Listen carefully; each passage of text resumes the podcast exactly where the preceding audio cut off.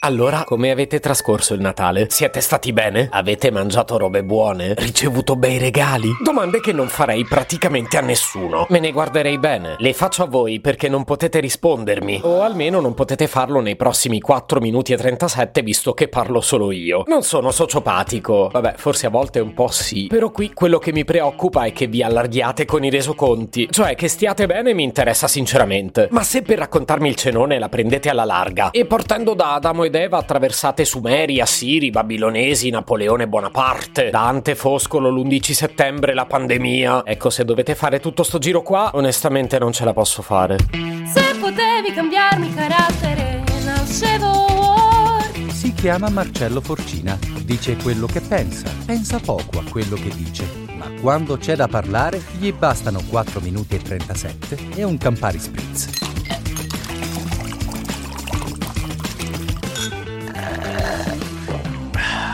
Ma che figata, gli hanno dato un nome a questa cosa. L'hanno chiamata Too Much Information, ovvero troppe informazioni. Ma troppe, troppe, troppe. Anche perché non è semplice logorrea e quella in teoria ce l'aveva già un nome. Il mio.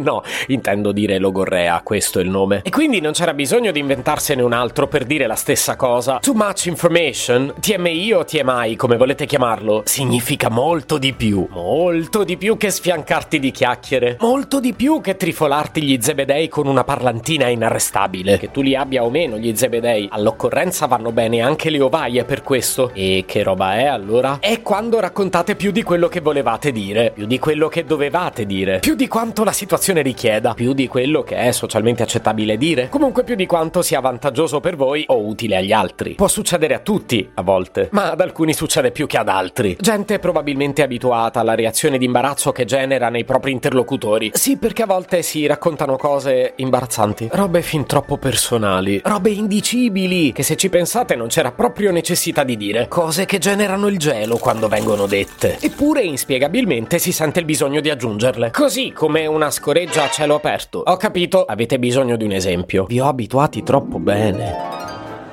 Ma ciao, non sapevo ci fossi anche tu alla festa. Buonasera.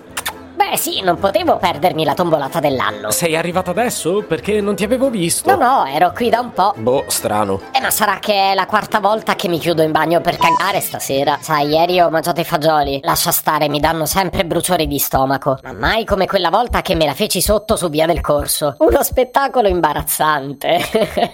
Ah, no, però io questo non avrei voluto saperlo. Cioè, grazie pure per la franchezza, ma prossima volta anche no. Too much information. Troppe informazioni che non ti ho chiesto, che non volevo sapere, alle quali non so come rispondere e che mi fanno venire voglia di chiudere la conversazione con te. Quindi mi scuso per l'argomento becero, ma almeno ho reso l'idea. Peraltro io una cosa che sostengo da tempo è che troppi dettagli nascondono qualche magagna. Se senti il bisogno di dirmi un sacco di roba in più rispetto a quella che ti ho chiesto, è perché probabilmente temi che io scopra qualcos'altro, detto che nella situazione specifica che cosa c'era da scoprire. In quel caso preferisco restare ignorante, ma un po' in generale nella vita. Visto che non faccio Sherlock di nome e Holmes di cognome, prendetevi pure la libertà di considerare che non voglia indagare su di voi e quindi non è necessario che mi diciate tutta sta roba in più, ecco. L'altra cosa importante è che l'information overload fa perdere l'attenzione. Se diluisci in un mare di chiacchiere due o tre informazioni importanti, anche in questo caso non parlo della peristalsi della tipa di prima, io poi quelle me le perdo. Eh sì, perché... ah, sai che noia. In questo periodo in particolare. Persino mentre incido continuano a chiamarmi al telefono e mi fanno perdere il filo. Di che parlavamo? Ah, giusto. È dal cenone che sto col cagotto. Se potevi cambiarmi il carattere, nascevo Ward. Un podcast inutile, effervescente e tossico, come una pasticca di mentos in una bacinella di Coca Zero.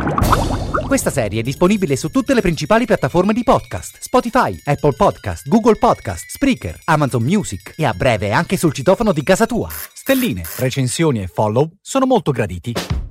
Per due chiacchiere con Marcello e aggiornamenti sui prossimi inutili episodi, segui il canale Instagram chiocciola nascevo Word oppure cerca su Telegram l'account chiocciola Marcellogram.